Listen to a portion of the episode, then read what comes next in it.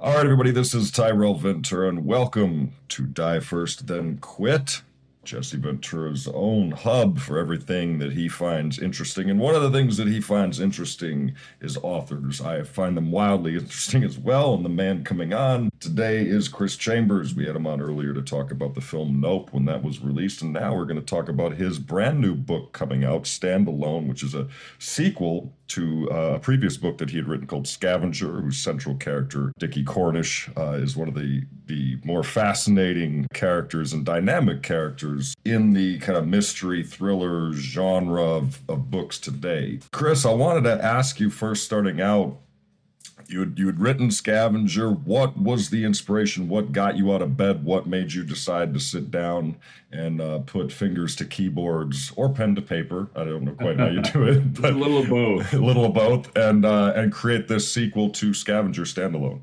Um, I was always disturbed by the fact that in my genre, um, in mysteries and thrillers, people, little people on the street, and street crime and poor people have never been uh, looked at. I mean, and, and, you know, it's always been uh, either one extreme where you've got like Jason Bourne popping into windows and killing people, or it's been, you know, Miss Marple on the other extreme where you know cats are poisoning in in, in the parlor, and you know, it it, it it just defied reality to me. And you do in the middle have these police procedurals, but at the same time, I mean, you don't have to be a Black Lives Matter activist to see that those are problematic. I mean, they're they're they're totally propaganda for the police department, and it's always some uh, Hannibal Lecter type serial killer or or some uh, massively impervious drug dealer that doesn't exist in real life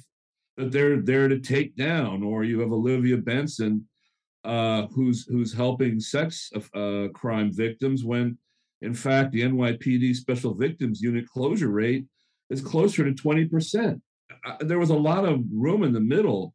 And um, one of my um, mentors is uh, author George Pelecanos, who, who did do that um, show. He did The Deuce on HBO about Times Square uh, in the in the 70s and 80s, and he did the recent We Own the Street about Baltimore's uh, uh gun squad, uh, gun collection squad um, enforcement uh, group that those guys turned into their own street gang.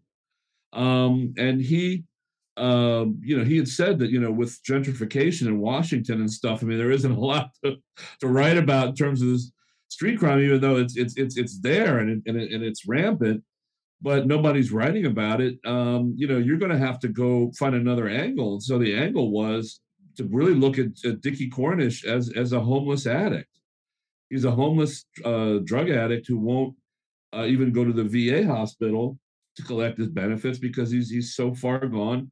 He's a college graduate. He was an athlete in college. His family, uh, you know, his father was in the in the Marine Corps. His mother was from a fairly uh, uh, um, affluent DC family, but you know, he just zigged instead of zagged, and that was that it didn't take much re- research. You know, I just I live in D.C. and and and and you know where I live, and mm-hmm. um, you used to live there too, and you could go to any number of guys on the street corner, start talking to them, and they might come up with the same damn story.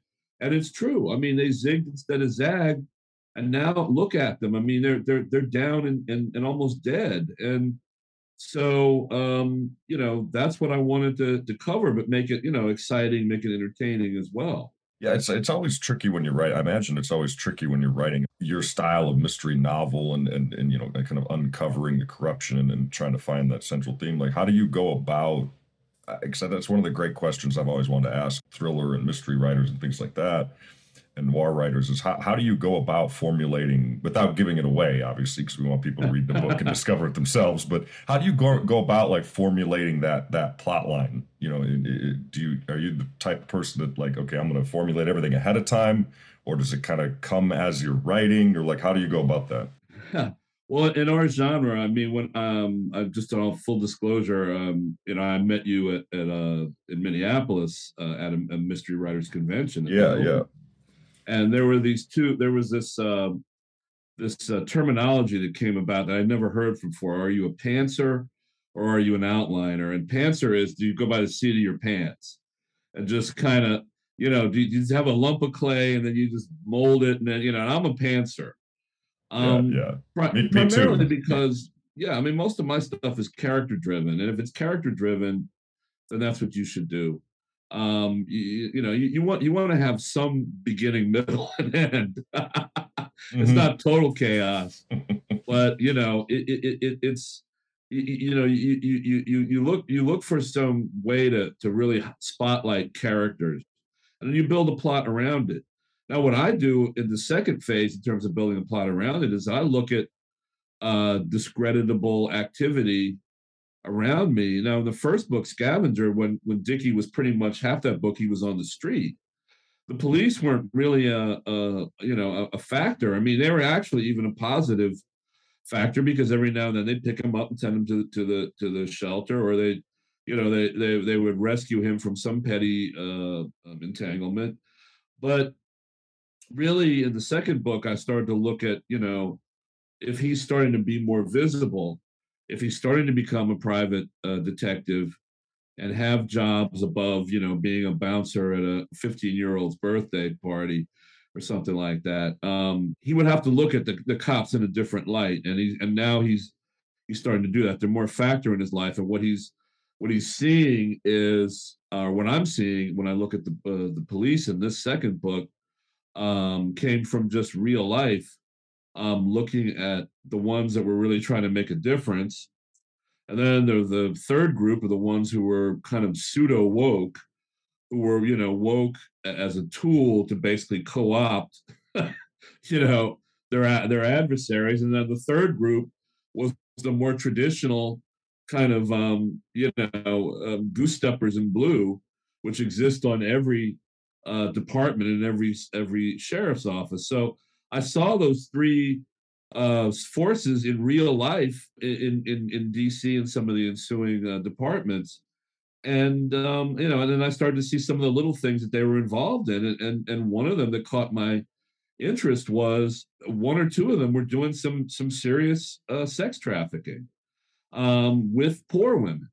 Now, I wasn't trying, you know, in, in, real life, a lot of that involved women who were who were um, foreign born, who were undocumented, um, et cetera, et cetera. But you know, I wanted to, I juiced it up a lot and, and, you know, it made it, made it more, you know, just poor women in general who were in shelters.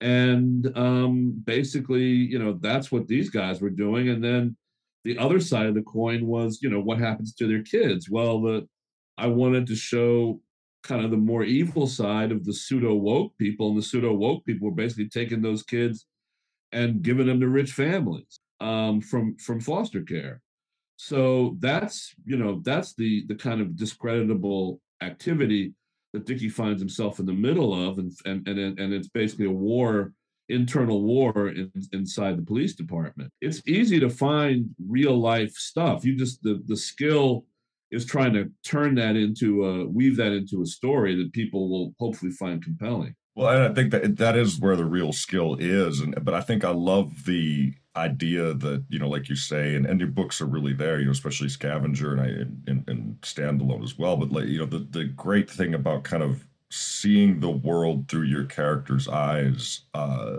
and then being more based on character as opposed to necessarily plot, like you say, you know, the plot elements are there, and it's a page turner in that aspect. But what makes it truly captivating and what made Scavenger captivating for me as reading is that it is that ability to kind of see the world through somebody else's eyes. And a lot of times it's seeing the world through someone's eyes that you you don't really have any connection to depending on what your background is and where you're coming from. And that creates a brilliant humanization and, and allows the reader you know if you're a reader in kansas you know, reading reading about, you know, what's going on in, in Dickie's life and how he's handling these things. I mean, that that gives you a better insight, I think, and it creates an empathy there. You know, because anytime you're reading a book, you're always sitting in that character's, especially the main character, you're always sitting in that character's perspective. And that's one of the great things I like about your writing is that it, it creates a, a, a connection to a place that a lot of people don't ever want to venture into they don't, you know, a lot of people, you know, you pass somebody on the street who's asking for a little money or you pass a homeless person, you know, a lot of people try to look the other way or it makes them uncomfortable. Whereas, you know, by reading Scavenger or get, you know, or, or delving into that and seeing it through Dickie's eyes, you do create a certain amount of, you, you create a great empathy for that character and, and, and it then forces someone not familiar with those situations or someone who chooses to ignore those situations to then maybe look at those folks a second time walking when they're in the street, you know, and and build up that empathy that I think is so lacking in today's society. Oh, yeah, it's it's you know, and and and it's it's. I mean, not that you set out to do that, but it's kind of no, one of those I mean, like great did. happy. And, and I was what I yeah. what I was going to say, and this and, and I'm not this this isn't like uh, a butt kissing session, but I did it, a lot of this came about um, for something I can't quite put my finger on. It's something that, that that Jesse had said a long time ago, but it was basically that you know empathy and sympathy are not the same thing. I mean, when you're when you're trying to get somebody to empathize, that doesn't mean you're trying to excuse the person for every messed up thing that they've done. I mean, you just want to walk in their shoes and see, okay, now I see why things are the way they are. It's not like, okay, now I empathize with this person.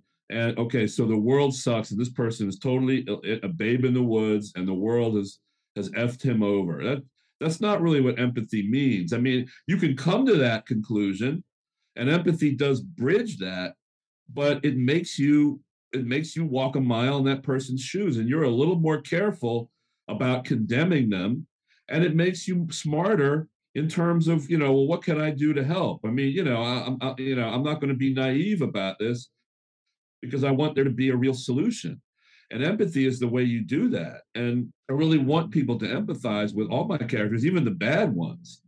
Oh yeah. And because i you know i have you know i have a, a crooked chief of police who is a uh, the first female chief of police. And she comes from a background where her dad was in the FBI and and and and was was was was uh was screwed out of his position because he was a little too um you know enthusiastic about bringing down some some some criminals in the Midwest. I mean, who, who were connected. I mean, so she has her her her her cross to bear. The the the one of the truly evil characters who's a deputy police commissioner. I mean, he feels that he's been passed over, and he feels that he has a solution to fighting urban crime and he's never been given a chance to do that you know and he's been you know it, it, it it's it's not um it's not a, question of monsters and saints. Because that's the way the world is. It's not a question of monsters and saints. You got some people are more saintly and more monstrous than the others but i mean everybody's pretty much in the middle. That is a great way to kind of encapsulate that and and you know, and that's where real, I think, like as we were talking about, that's what that's one of the things that's so lacking in society right now. That I think great novels and great literature really helps people kind of get a better grasp on those things because there are a lot of monsters in this world, but all monsters are made. You know, corruption. It, it's nobody wakes up in the morning and says, "Boy, I can't wait to be corrupt this morning." you know, I mean, maybe I I don't think they do. You know, I, no, I, I don't you either. Know, you know, no, nobody wakes up and says, "Man, I can't wait to screw over the little guy today." Uh, you know, and or at, at, that same token, nobody wakes up and says, "Boy, I, I can't wait to I can't wait to be a drug dealer," or "I can't right. wait to be this." It's usually most crime comes out of necessity. Yeah. I'm curious where how much of that, you know, every writer you pull from your own experiences, like you said, you know, you could walk out your front door and we lived in that neighborhood and we see, you know, folks like Dickie uh, all the time.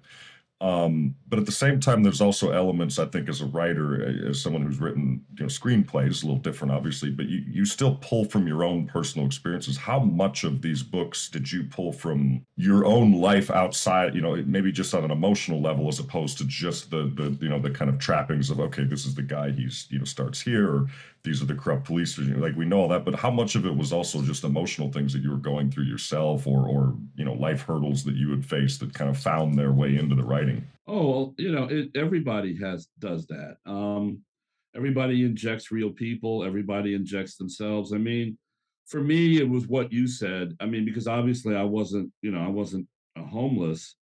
Um, but you know, uh, what I would do is take emotion emotional responses I had to problems that I either had or created myself and sensations and this and that. I mean, you know, I mean, I've I, you know, I've tried, you know, heavy stuff. I've done some bad things. I mean, and you gotta, you know, and, and so I, I I try to extrapolate from that and then and then put it through his through the ringer of his experience and that you know that obviously takes it up very a lot of notches and and you know I, i'm not so in other words i'm not i'm not coming at it from from someone who's never experienced these feelings these emotions these sensations. It's just that i inject it in, in, in through his eyes and his experiences and that that multiplies the effect. I mean you know d- d- the shame that he might have felt in, in in some situation i've felt that. But I just put it through his eyes, and it and it comes across a lot, you know, worse. So it, it's it's it's a lot of of personal um, feelings, personal relationships, personal observations that go into this. I mean, people who say that they don't do that are lying.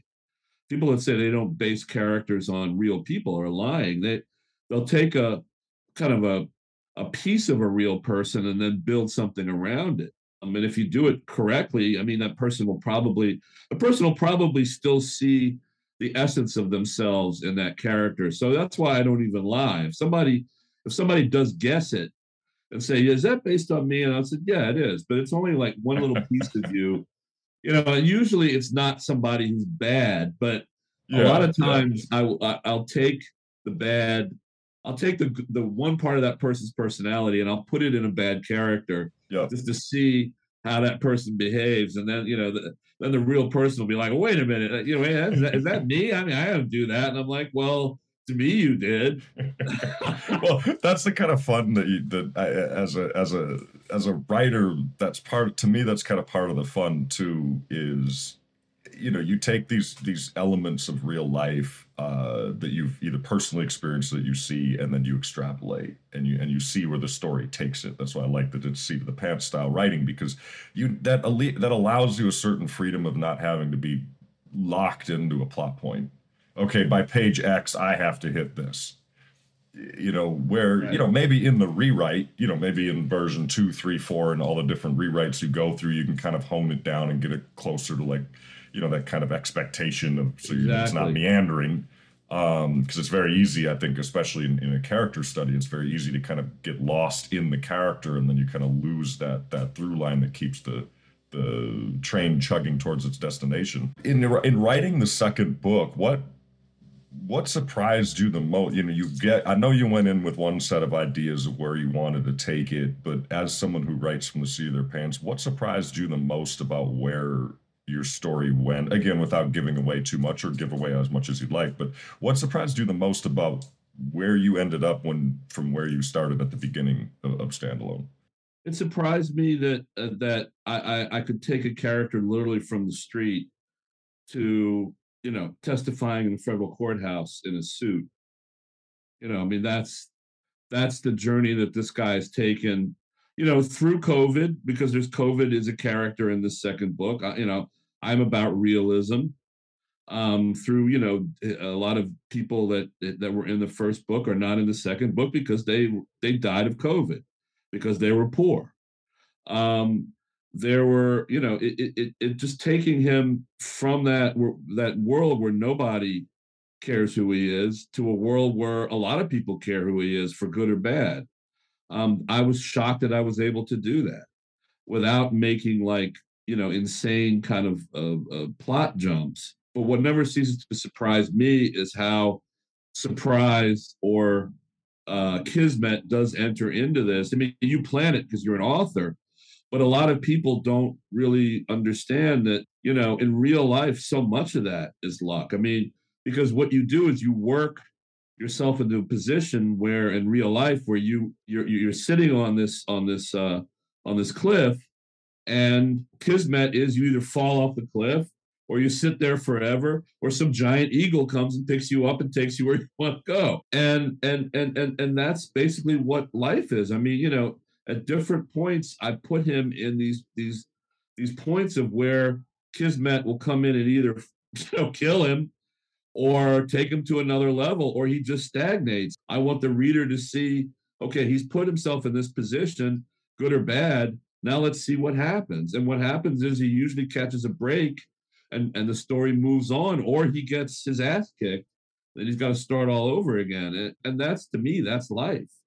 Um, I mean, it's it's manufactured, yeah, for fiction, but you know, I just want people to understand that. You know, I mean, yes, you do work hard and you and you you earn what you know you work for and everything, but at a certain point, you know, it's just dumbass luck whether you proceed or you get knocked back. And if you get knocked back, then you got to work back up to that sec that piece again, and then maybe dumbass luck will pick you up again and move you on. You know, it, so it, true.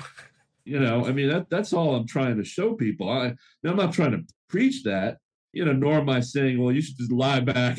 You know, yeah, yeah, do nothing and not get out life. of bed, maybe something the photo ring. But I mean, it's not all hey, you know, rugged individualism. I did it myself. I mean, there that's true to a point but then when you reach that point, it's like, okay, you know, you're at a crossroads. You know, you're going to make a step, but but something's going to push you or pull you. At some point, you got to be prepared for that.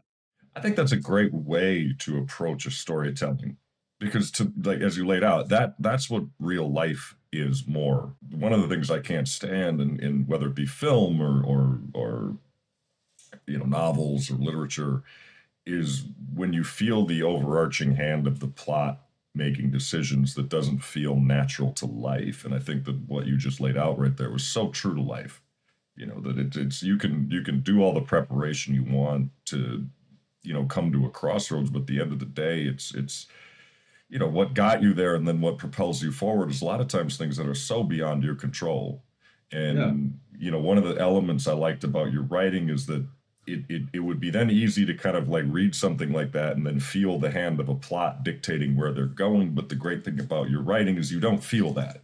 You know, it does feel like a natural sequence of events as opposed to, all right, well, this little Kismet thing happened because I needed to get him into this place or I need to get this character to do this, where everything feels organic and natural to the decision making of the character or the or the decision you know makings of what's going on around yeah. him. Uh, and that's that's brilliant writing. That's that to me. That to me is a more realistic writing than you know where okay, I know that the I know that I bought this vampire book, and at some point the person's going to become a vampire. Right. You know, like you know, but if it happens organically where you're with it, you're like, oh no, I like that. You know, because look, we thrillers and noir and mystery you know it's a genre it's a thick genre and and everybody knows what they're buying when they pick up that copy of the book i want a good murder mystery i want a good mystery to solve i want to be you know right there with the character even if i get a little bit ahead then oh man i'm totally surprised at where it's going but i think the good and the classics are the ones where you're never really ahead of the character and that you see everything through their eyes and you know when you finally get to the end you don't feel like you were manipulated to that conclusion what i try to do is is basically if there's manipulation going on it's the characters manipulating each other i mean mm-hmm. yes it's me obviously it's me but i want to show the characters manipulating you know one another i mean yeah. clearly if you read both books together if you you know you can you you, you see the fact that you know obviously this guy would not have been would not would, be under the cops' radar had it not been for the plot of of Scavenger. So you know you have you have Scavenger, and now he's on ra- he's on the radar. Now then that be- that gives you a whole line of things that you can do to for your characters who might be cops to manipulate him. He can either go along with it. Um, in this instance, he he's not doesn't go along with anything willingly, but then he realizes that he has to um, for you know to help people and the fact that he's being threatened. It's a great motivation. yeah, he, he wouldn't have gotten noticed at all had it not been for the plot of of, of Scavenger. So I mean, everything builds. You know, you you get into wider circles, you get more noticed, and as you get more noticed, good and bad things happen to you. They just come along. You know, the bad people will will notice you and say, okay. I can use this guy. The good people will come to you and say, hey, I can use this guy, you know, um, to help me. And so the problem that I have with my character is that, you know, a lot of times it, it's not until he's forced into those situations does he does he make these decisions? Does he say, all right, you know, it, it's almost like he still feels that he's a cork bobbing in the ocean and it's going to take him a certain way. He doesn't he doesn't understand until the last minute um, or, or he's forced to that he can he can kick and swim away from it. I don't want him to ever lose that indecision and lose that kind of you know well you know am I floating am I swimming if I swim will it work I, w- I want him to still have that kind of indecisiveness um, that he didn't you know that, that that's that's basically um, an interesting counterpoint to when he was on the street because when you're on the street you got to do stuff to survive and you got to make a decision. And you know he wasn't sitting there going okay well somebody dropped a half eaten big mac in this garbage can uh, what if they have bad breath? It's like no i'm just gonna grab right. it out and eat it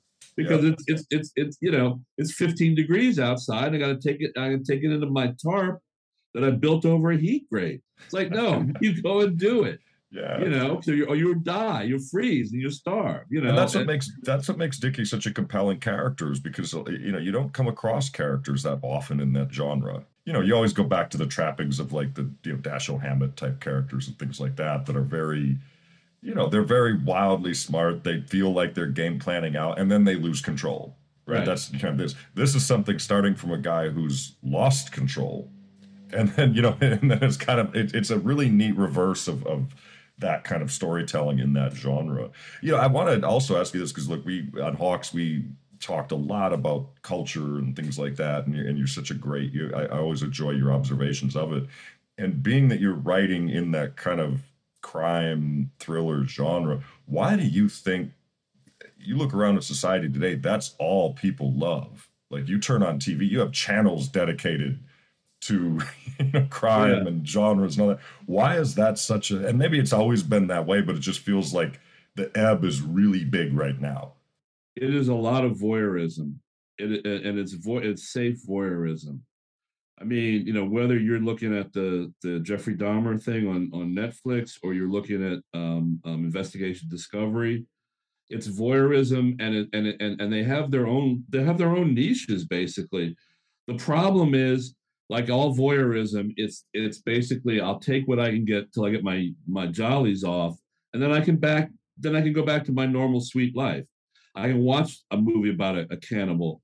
I can watch somebody you know who murders his his his family to get the insurance money and then run away with his mistress, or I can watch the first 48 and and and watch nothing but street crime. Somebody told me that that um, that uh, investigation discovery is the first 48 for white people. Because because you know you go to investigation discovery it's, it's like it's like white people bumping each other off for, for just various petty reasons or for insurance. And on the first 48 it's people of color murdering each other for you know over a drug deal or something like that. And it and but the the the the, the end game is the same. You turn it off and you you go back and you you know you you, you take your kids out for pizza. And you know in real life there's no taking your kids out for pizza i mean oh. this stuff is for real. I mean these people did eat people. These people do get shot you know on the street and bleed all over the place. Somebody does get mugged or raped and left you know by a dumpster and and and, and nothing happens. I mean it, it, it's there's no justice well, what and what's what's fascinating as as a as a counter to that is that actually, if you look, violent crime by and large has gone down in the past like 40 yeah, 50 and, years and, in this country. And, you know, and, like, I, and I think I think whereas if you watch TV, you think it's everywhere. Oh right? yeah, you know, but but when you well, actually I, look mean, at the here, statistics, it's falling. Here's the thing: I think that it feeds the voyeurism also because you know, and and and we've seen this kind of in some in a lot of cities post COVID is that it's not really the it's not really the amount or the rate, it's the brazenness. Mm. And I mm. think that what what what I'm seeing is that the fatalism, you know, where the world sucks, so I don't give a fuck. Pardon my language. um, so I'm going to get my piece of it, and I don't care who gets hurt. I mean, the nihilism and the fatalism, I think, is getting more brazen. Mm. You, you, you, know, when, when the more the, the desperation just turned to this kind of cold, uh, emotionless. You know, I don't care. I don't care who gets hurt. I don't care if I get hurt because I'm not mm-hmm. going to be around anyway. Mm-hmm. So what? Who cares if I go and uh, attack a, a, a, you know an Uber driver and, and, and murder them and take take the the driver's car? The world doesn't care about me. The world doesn't care about itself. You know, look around you. Mm-hmm. So why? Mm-hmm. You know, who's going to mourn me? Who's going to mourn this Uber driver? Who cares? And you know, and I think that kind of stuff is starting to get more prevalent. The numbers are not. You know, if you yeah. really look at it, no matter what you see on the media or what the police might say, the numbers are about the same, or they're yeah. or they're down. Yeah, it's it's yeah. the brazenness and the attitude I think that's that's getting people noticed, and and, and mm-hmm. that's what scares me. In this new book, you you weren't afraid to go after corruption uh, especially within the police departments and within our institutions and, and having the book based in Washington DC you know that's a that's a fertile playing ground for for institutional corruption. That's right there in your face. But then seeing it through the eye of somebody who's at the lowest level of you know tr- tragic at the lowest level of of what we call society um you know that I, for anybody out there who's just you know wavering on whether they should pick up the book, I mean, I think you definitely should because you don't, like we're saying, you don't normally get to see the corruptions that you suddenly see in a news headline uh, from the eyes of the people directly affected by that corruption. Usually, it's always it's kind of that voyeur mentality. Even to that extent, it's like, well, you know, this institution that I pay taxes to is very corrupt or something of that nature, but it doesn't affect me directly and so telling these stories that you do even in the first one you know it, it's it's I, really applaud you for for kind of going into it and saying i want to show what corruption looks like to the people who are at the adverse end of that corruption not just being able to sit back and kind of watch it play out and be angry about it this yeah. is, these are people who are physically affected by this you know i remember when i was young you know my parents would buy the quintessential robert ludlum hardcover, and it was always it was always DC and in in in that kind of you know um, um, Jason Bourne, you know, or that kind of a thing, you know, where it was high level corruption, and it was you know a senator gets killed or a president is being blackmailed. I mean, that's that's the, the last the last minute administration has taught us that you know that's that's that stuff is like not no one cares about that. I mean, you you you know they they've lowered the you know they've lowered the the the, the threshold of stuff. So, I mean, you, you you know you you can you can take it down to that that kind of petty level. And um, I mean, in, indeed, you know, I do make reference in in in standalone uh, at times, and some somewhat in in in in the first one, uh, to a, a, a higher presence, a federal presence. This is the federal city, and this is the capital of the United States, but even there nobody cares about these people. And even there there's a there's there's there's conflict you know between the locals and the feds and and conflict between the image of of, of this as as a federal city as as capital city as gleaming monuments versus you know what's going on in the street you know you know in the in the first one I was talking very openly about the K2 that he's addicted to and how that's that was real. I mean, there were people lying around in the streets in DC and there were tourists that were coming in and walking down Pennsylvania Avenue, seeing these people lying there, and it was like, I don't see anything. you know, I mean, over by the White House, over by what was Trump's uh, hotel.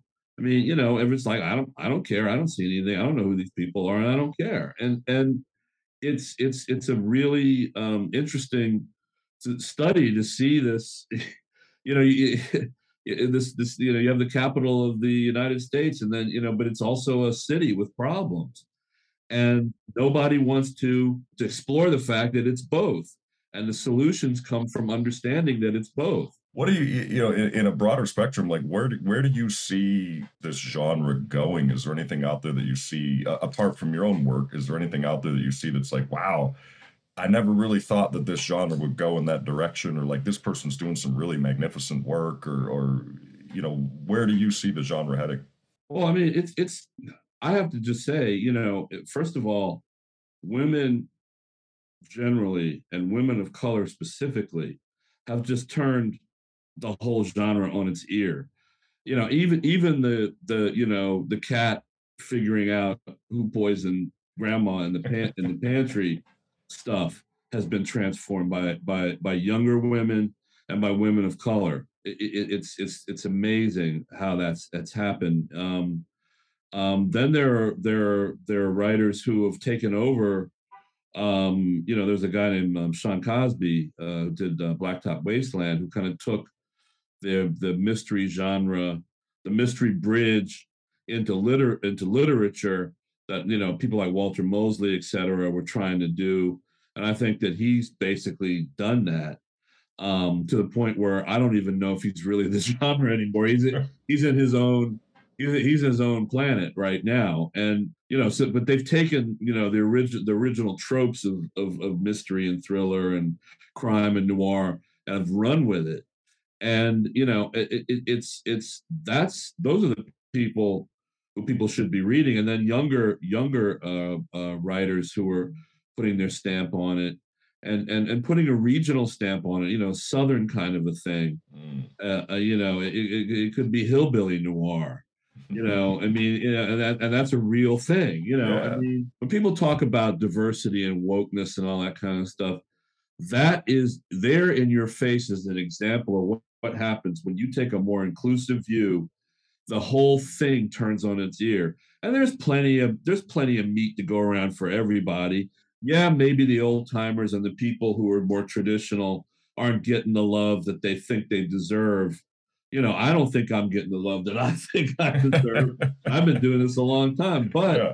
at the same time, the um, you, you, have a genre that's turned on its ear and has gotten richer and more and, and more um, and, and more incredible and engaging out there. And you know, there's so there's your example. It's like it's not necessarily the the pot the pie gets bigger, so the, the pie gets bigger and it gets incredibly tastier. Which is all the better for all of us who are fans. You know, that's the right, thing I right. love about it. It's like I love see, you know, as a as a reader, I love that I'm being trans. I'm a more of a real life reader. Like I, I, I don't mind fantasy. There's some great stuff. You know, Neil Gaiman is incredible. Oh yeah, you know, yeah. read his books and things like that. And I love fantasy. It's great, but I'm always drawn to real world stories and seeing the the genre go in the direction it's going now that there is more diversity there is more inclusion in it and seeing all these different stories from all these different walks of life it just it makes me salivate. You know as a as a fan it, it's such a great time to be a fan. This this genre is really kind of america's um you know like jazz yeah. rock and roll and music. This this genre really is america's uh gift to to literature. I mean you know you could talk about comic books and graphic novels yes but that's that's all that's like a, that's a delivery system really in terms of of, of of of of a genre and a style this is really america's gift to the world and that's why it's it's such a big deal here and overseas and you know and there are and, and, and quite frankly i mean there are a lot of people, particularly in the kind of hardcore, hard-boiled noir um, subgenre, who get more love overseas now than they do here. Wow. Um, because you know it, it's it's it, you know, but it's the same as like with jazz. If, you know, if you think about uh, you know England and France mm-hmm. and, and, and stuff like that, or you know the Beatles had to go to Germany yeah. for people to appreciate what they were doing.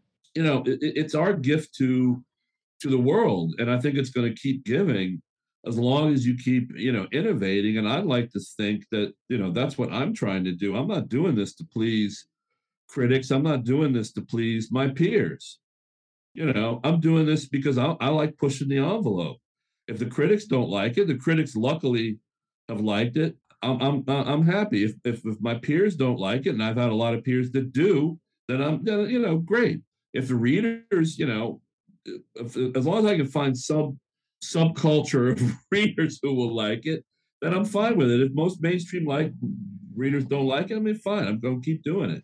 That's what I love. And speaking of keep doing it, man. So uh, do you? Do you, when you finished Scavenger, did you always think like, okay, I'm going to keep this, I, I, am going to keep writing about this character. Eventually, I know I'm going to do a sequel. You did a sequel pretty quick, actually, after Scavenger, yeah. which is awesome do you think that there's another Dickie Cornish story in you? Is that character's yeah. going to keep going forward? Yeah, there is. I mean, you know, and that's that's you know, I mean, of course that that's that's the dependent on the vicissitudes of the business, and and and, and that includes you know what relationship you have with your publisher. Um, the fact that I could do this, I was because the publisher was really excited about this kind of work and this kind of envelope pushing. There's there's a third book in me, and I'm and I'm working on it now. And if if there's a if there's a possibility for a fourth or something like that it could be with my my my present publisher three rooms press. It could be with another one you know and i also work on other things. So you know i'm in, I'm in an anthology um, uh, coming out in another month from Soho Press about um, you know the, the theme is voy not really voy voyeurism, but you know witnessing crime. Um, you know, mm-hmm. witness for the dead, basically. And wow. you know, all the stories are about you know what happens. You know, when, when you witness somebody being murdered, or you know, you're a voyeur. So you know, there's there's that kind of stuff, and that's that's coming out in November. Uh, uh, Witness for the Dead from um, Soho you know so i'm doing that too. I mean it, it's it's it, it's it, it's just it's just to keep pushing the stuff to see to, you know to, to please myself to experiment. Oh I mean, yeah. that's why i did scavenger was an experiment and and, and this is the continuation of the experiment. I could have stayed safe. I could have stayed with all the mystery tropes and then you know had cocktails you know, and and, and and and talked about you know this and that. But you know, I, I didn't want to do that. No, and, no. That, you know, sometimes that, you get a pat on the back for that, and an attaboy. Sometimes people ignore you. I mean, you know, either way, I don't care. I'm still doing it. That's why you're you're a perfect addition to to this podcast series that we're doing, Independent Streak, because you are you're an independent thinker, you're an independent writer, and I love it. And it, it you know it, it it fits in perfectly with you know the kind of overall ideology of what we're doing here on Die First and Then Quit. Man, Chris, thank you very much for joining us today. Once again, let everybody know where they can get Standalone. And, uh, standalone, and... it comes out on the 18th of October. You can pre-order it on Amazon. Um, you can order it or pre-order it or go visit the bookstore of your choice. It will probably be there. And if it's not, they can get it for you easily. Um, it's out in Kindle and um, as well if you want to just read it on your screen Scavenger is out in in uh, an audiobook. The actor that plays Dickie's voice is incredible, so you can get Scavenger on Amazon, um, um, you know, through Audible um, on on on audio, and Scavenger in hard hard uh, copy or on Kindle. So um, just look at Amazon, or if you don't want to pay Jeff Bezos, go to the independent bookstore of your choice. love it, love it, Chris. Always a pleasure having you on, man. Thank you so much. Thank you. And, uh, we will check back in soon with how everything's going, and good luck on the release of your book. Thanks, thanks, man, and best to your dad. Definitely.